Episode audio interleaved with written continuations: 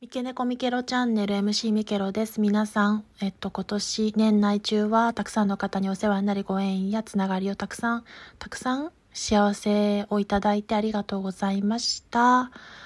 えっと、年内を無事に走り終えること、駆け抜けることができました。ラジオトークの配信では、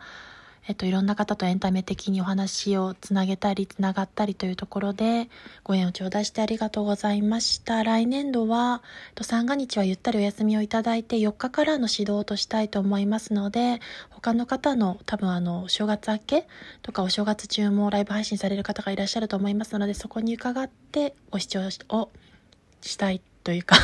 ご視聴というか、傾聴に、えっと、長谷さんじたいと思っています。それでは失礼いたします。良いお年をお迎えください。最後のご挨拶でした。